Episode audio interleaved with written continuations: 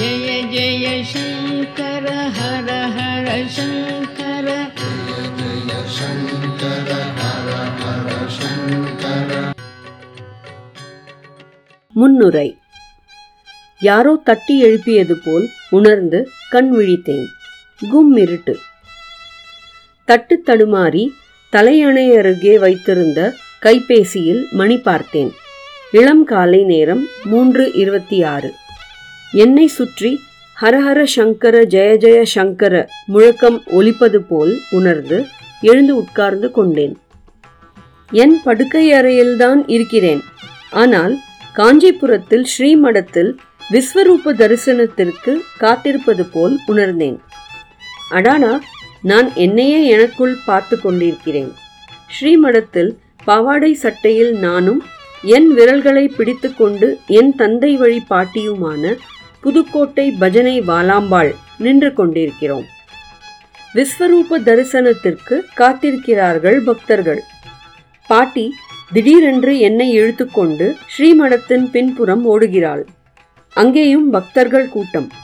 தூரத்து மூலையில் மூங்கில் கட்டில் ஒன்று மறைவாக சார்த்தப்பட்டிருக்கிறது. அதற்குள் தான் பெரியவர் ராத்திரி முழுக்க முடங்கிக் கொண்டிருந்ததாக பாட்டி சொன்னாள். அதற்குள் இருந்து பெரியவா எழுந்து நின்று தரிசனம் தரப்போவதாகவும் சொன்னாள். ஹரஹர சங்கரா சொல்லு என்று கட்டளையிட்டாள். நானும் வாய் ஓயாமல் சொல்லிக் கொண்டுதான் இருந்தேன். கட்டிலுக்குள்ளே மூலையில் சலனங்கள் தெரிந்தது. பக்தர்கள் கோஷமும் அதற்கேற்றாற்போல் ஓங்கி ஒலித்தது. முதலில் பெரியவா பிடித்திருக்கும் தண்டம் கண்களில் பட பக்தர்களின் கோஷம் ஓங்கி ஒலித்தது. கொஞ்சம் கொஞ்சமாக மகா பெரியவாளன் திவ்ய சரீர தரிசனம் கிடைக்க பக்தர்கள் மெய் மறந்து பெரும் குரலில் ஹரஹர சங்கர ஜெய ஜெய சங்கர என்று கோஷமிடுகிறார்கள். அடுத்தடுத்து காட்சிகள் குழப்பமாக தெரிய நான் என் படுக்கையிலேயே உட்கார்ந்து கொண்டு என் ஹிருதயத்திற்குள் என்ன தெரிகிறது என்று தெரிந்து கொள்ள முயற்சித்தேன். ஜனவரி மாத அனுஷ நட்சத்திரத்துக்குள்ள எழுதிடு என்று பெரியவா என்னிடம் சொல்வது மிக நன்றாக கேட்கிறது. மனசு ரொம்ப பரபரப்பாய் மேலும் கூடிய வேகத்துடன் ஹரஹர சங்கர ஜெய ஜெய சங்கர கோஷம் போடுகிறது. எனக்கு அதற்கு மேல் படுக்கை கொள்ளவில்லை. எழுந்து சுத்தம் செய்து கொண்டு என் வீட்டு கூடத்திற்கு வந்தேன். அந்த தினம் நவராத்திரியின் இரண்டாம் நாள் பதினேழு பத்து இரண்டாயிரத்தி பன்னெண்டு அதிகாலை என்பதை தெரிந்து கொண்டேன். கூடத்தில் கொலு வைக்கப்பட்டிருந்தது. அந்த கொலுவில் இருபத்தி நாலு ஒன்பது பன்னெண்டு அன்று காஞ்சி ஸ்ரீமடத்தில் பிருந்தாவனத்தில் மகா பெரியவாளை தரிசனம் செய்துவிட்டு திரும்பும்போது அங்கிருந்தே பெற்றுக்கொண்டு வந்த மகா பெரியவாளன் திருவுருவமும் வைக்கப்பட்டிருந்தது. அவரை பார்த்ததும் தான் நேற்று இரவு படுக்கைக்கு போகும்போது நமஸ்கரித்துவிட்டு என்ன பெரியவா எவ்வளவு நாளா நானும் கெஞ்சி கெஞ்சி கேட்கிறேன். உத்தரவு கொடுக்க மாட்டேங்கிறேளேன்னு வருத்தப்பட்டு கொண்டது நினைவுக்கு வந்தது. பெரியவா உத்தரவு கொடுத்துட்டார். என்னால இப்ப நம்ப முடியலை. நிஜமாவா? நிஜமாவான்னு என்னை நானே கேட்டு கேட்டு பிரமிச்சு நிக்கிறேன் அது மட்டுமல்ல ரொம்பவும் தெளிவா ஓரிருக்கைக்கு போ. ஆடிட்டர் சதாசிவத்தையும் பாரு என்றார். எனக்கு மனசுல ஒரு தெளிவு பிறந்தது. இரண்டு வருஷங்களாய் மகா பெரியவா பத்தி நானும் ஒரு புத்தகம் எழுதணுங்கிற பேராசை என்னை தீவிரமாக ஆட்டி படைத்து கொண்டிருக்கிறது. ஆசைதான் இருக்கே தவிர அதற்கான தைரியம் வரவில்லை. நிறைய படிக்க ஆரம்பித்தேன். ஸ்ரீமடத்துக்கு போய் போய் பிருந்தாவனத்தில் சுவாமிகளை வேண்டிக் கொண்டேன். எனக்கு உத்தரவு கொடுங்கோ. யார் மூலமாவது உங்க சம்மதத்தை எனக்கு தெரியப்படுத்துங்கோன்னு வேண்டிக் கொண்டேன்.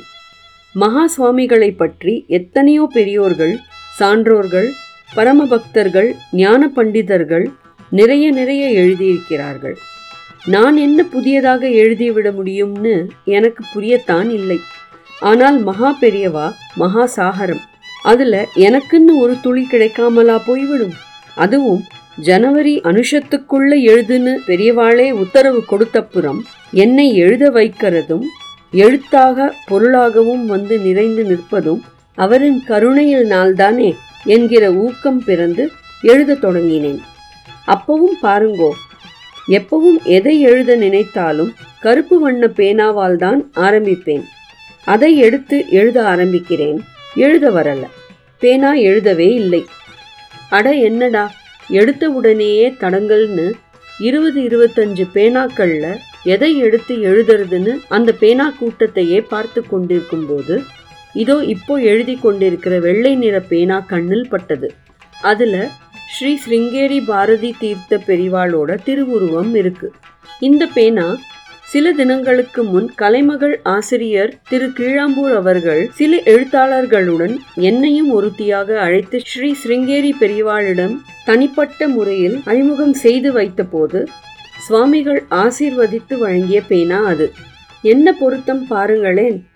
எது எது எப்படி எப்படி எப்போது நடக்கணுமோ அப்படிதானே நடக்கும். மகா சுவாமிகளை பற்றி எழுதுவது என்று சங்கல்பம் செய்து கொண்டு எழுத ஆரம்பித்து விட்டேன். இனி இந்த பேனாவாச்சு மகா பெரியவாளாச்சு என் மனசும் என் கையும் வெறும் இயந்திரம்தான். என்ன எழுதப் போகிறேனோ அது எனக்கும் புதியது.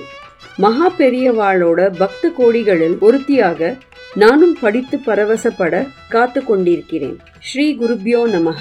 ஹரஹர சங்கர ஜெய ஜெய சங்கர. டாக்டர்